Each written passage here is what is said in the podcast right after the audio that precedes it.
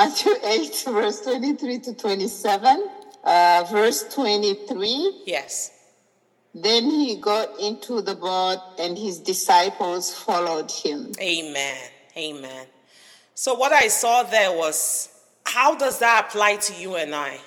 Right? The boat is going somewhere. It's a journey, it's a life's journey that we're all on.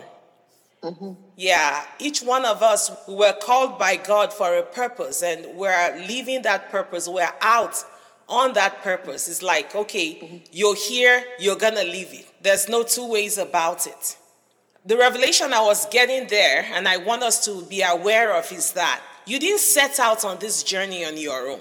And that's why I wanted us to worship to Emmanuel, because Emmanuel means God with us. That's what it means in Hebrew. And it's a promise that was given by God to his people, to us, even before Jesus came. That promise was given to comfort us. And Isaiah 7:14 it says, "The Lord himself will give you a sign, the virgin, a young woman will be pregnant and will have a son, and she will name him Emmanuel. Emmanuel. God is with us." So even before you got into that boat, God was already in that boat and you chose to enter into that boat. You chose to enter into this life with Jesus in it. So it's not like you are the author of this path you're going, you are the author of this journey. No. Jesus already got into the boat. You chose Jesus. Mm-hmm. And so you're not sailing alone, He is with you. No matter what happens in that boat, no matter what happens on your life journey, He's already in that life journey with you. He's already there with you. Mm. You didn't happen to invite Him on the journey or draw Him in to the boat. He's already there. And that was a promise that God made to us even before Jesus came and entered the boat. Mm. Next verse, please. Verse 24 Suddenly a furious storm came up on the lake, so that the waves swept over the boat, but Jesus was sleeping. I mean, I guess, you know, they didn't have weather forecasts then. I'm sure they were able to tell the signs of a storm coming or something. Mm-hmm. You know, sometimes then they would, the animals would be running away or you won't find animals or the birds would be flying all over heading to a certain direction. There were ways you could tell that okay there's going to be a storm coming. But this there was no warning. That's why it said suddenly. Suddenly yeah out of nowhere. So you're on this life journey wherever you are at now you know you're just going through the life that god has called you to live. And then suddenly a storm hits you out of nowhere.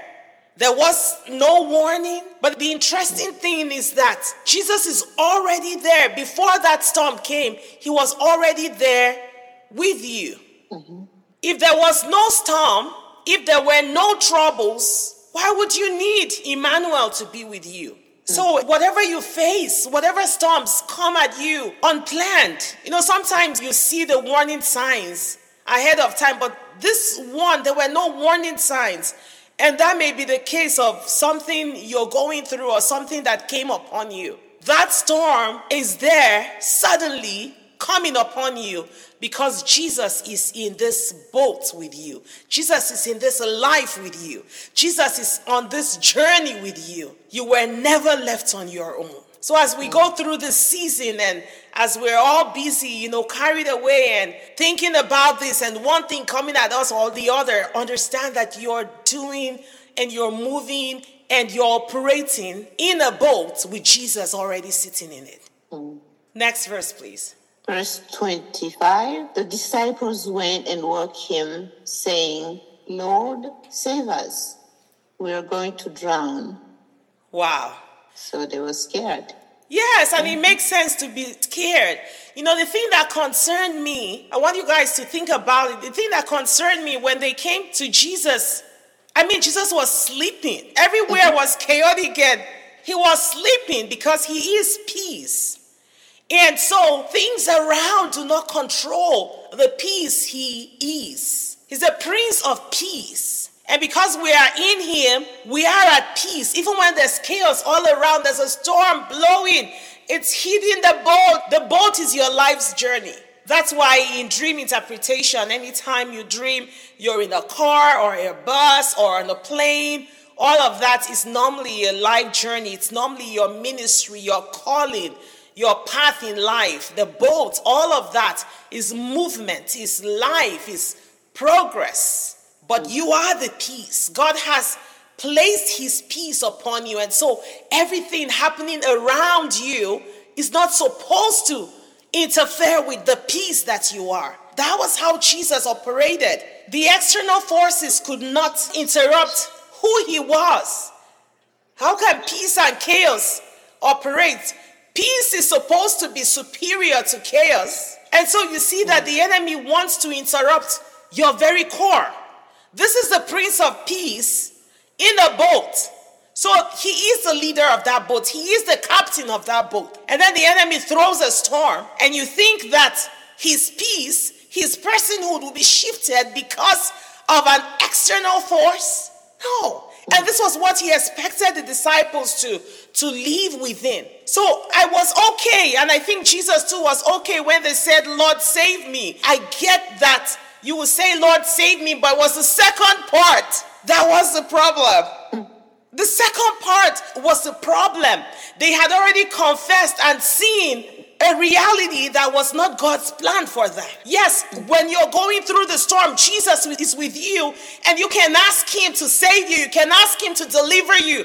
You can call on your God in your day of trouble, and He will hear you, He will answer you, He will deliver you.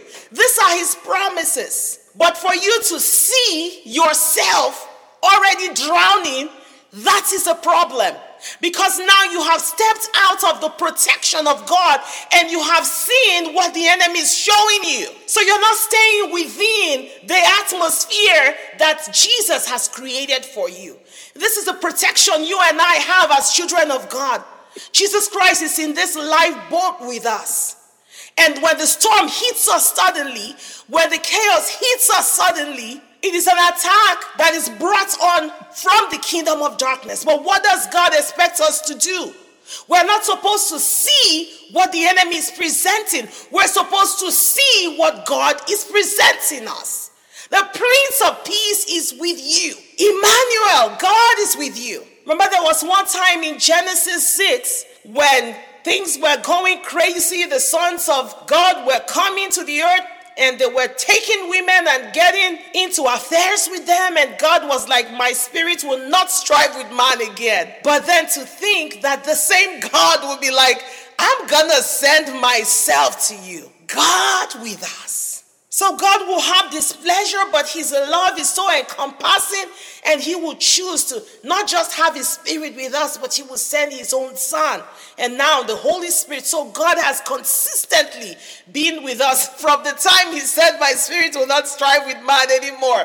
He has continued to pursue us. So it is about time as Jesus leads this boat, and because we have chosen to follow him, let us begin to look at the perspective of Jesus. Let us look at the perspective that the Godhead offers us. Because in our God's kingdom, when there's darkness, right? Scripture says in Genesis that the earth was formless and empty, and darkness covered the face of the deep.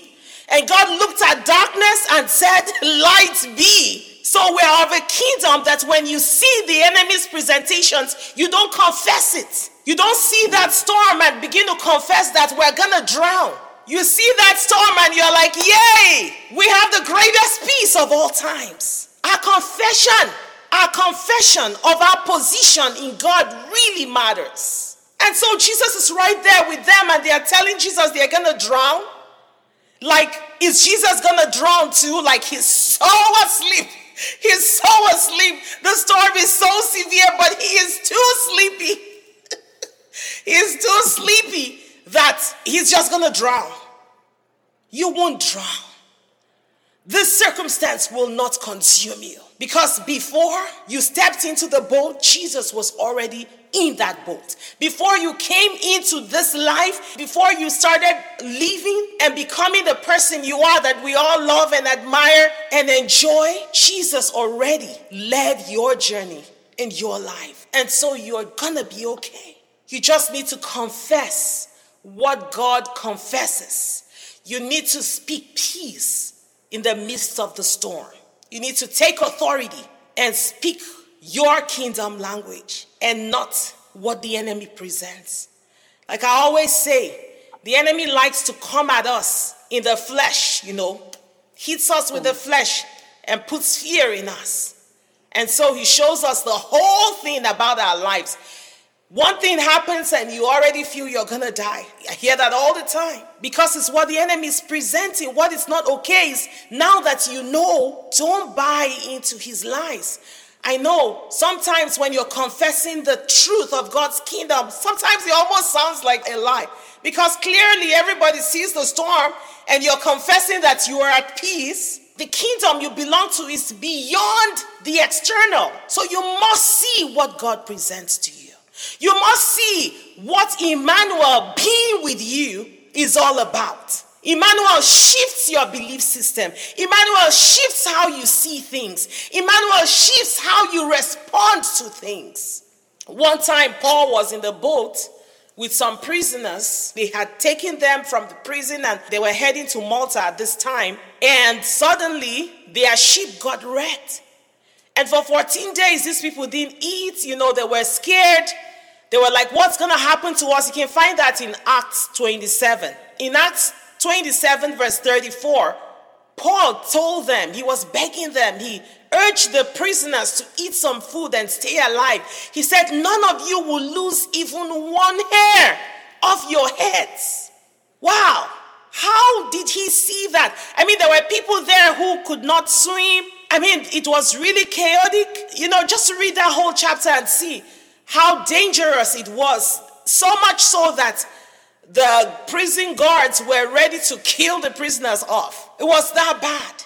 And yet he was telling them, he wasn't only guaranteeing their life, he was telling them that one strand of hair from their heads will not fall. Man, what did Paul see that nobody else could see? And scripture goes on to say that the people were so strengthened when he revealed to them what he saw in the kingdom of God, when he spoke the language of the kingdom, which was totally opposite to what they were experiencing and seeing, these people ate food. And indeed, they survived. Some were able to swim off the shore later.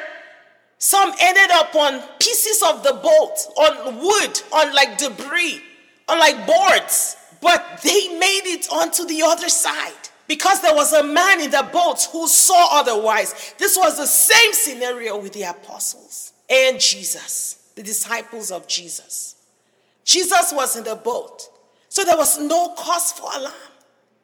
Yeah, I was going to say, um, you know, all that sounds like only a select few can reach that point. oh. You know, I'm like, it's so beautiful to at all times remember, you know, whatever happens to us. Yes. Jesus is with us. Yes. But sometimes, yes, we are humans and fear is so strong that you don't even remember, like, I mean, you don't see nothing else but whatever is causing that fear. Yes, yes. So, how do you? I, I, I don't know. I'm, I'm like, it's so beautiful. It's so powerful to, you know, really reach that point where you like something scary like that comes to you and you are like, okay, this is the promise of God. God is going to be with me. You know, I'm like, how do you reach that point? you, you see what I'm asking? I, I totally see what you're asking. And I want to also encourage you that that's why we're here in this yes. boat together. Right? Yes. Yes. It's a growing stage. Nobody just comes out and has it all together. That's mm-hmm. why we keep studying the word and the entrance of God's word brings light and Faith comes right. by hearing, and hearing by the word of God. So when you hear this mm-hmm. today and you meditate yes. upon it, and God forbid, but storms will always come, then you will remember that I'm not supposed to confess what Satan's plan is. I am supposed to confess what God's plan is, even when it doesn't look like it. Because mm. apparently my words are so powerful. Yes. Yeah. And then what I do also is when I think about Jesus' response to them. Have you read that part? Jesus' response? Later on, Yeah, read Yeah. the last part where Jesus responded. verse 26 Yes. he replied, You of little faith, why are you so afraid? Then he got up and rebuked the winds and the waves, and it was completely calm. Amen. Mm-hmm. Okay, so Yes, when he's saying that, oh, you of little faith, why are you so afraid? I think, I'm like, how does he expect them not to be afraid? Mm-hmm. Am I mm-hmm. missing something? Right? So, for me, the challenge here is Jesus actually expects me to have faith and not be afraid in such a situation because mm-hmm. he is with me. So, how do I live in a daily consciousness that, hey, you're not going through that storm all by yourself?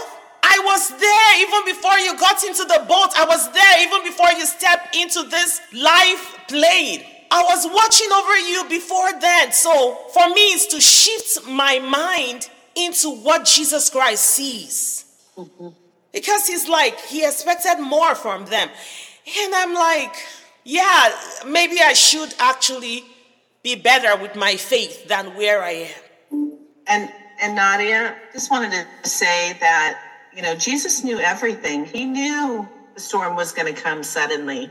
The verse that comes to mind was, um, and I'm not sure exactly where it is, but it says, "Count it all joy when you go through various trials and tribulations." Yes, Because what that does is it builds our endurance, builds our character. yes, It builds us in the spirit when we go through various trials and tribulations. yes, um, these disciples, you know, were still, I should say, young in the spirit as they were following Jesus.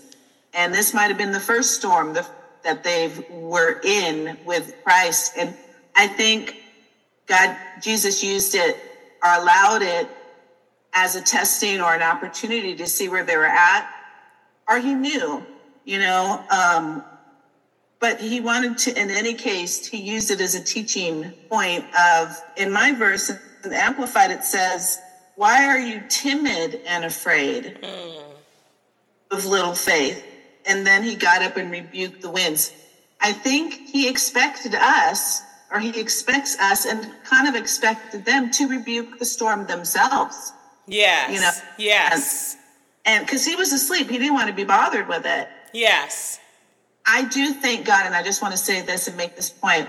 It's through good and sound and powerful teaching, which I thank God for this study because it is not what a lot of people are getting.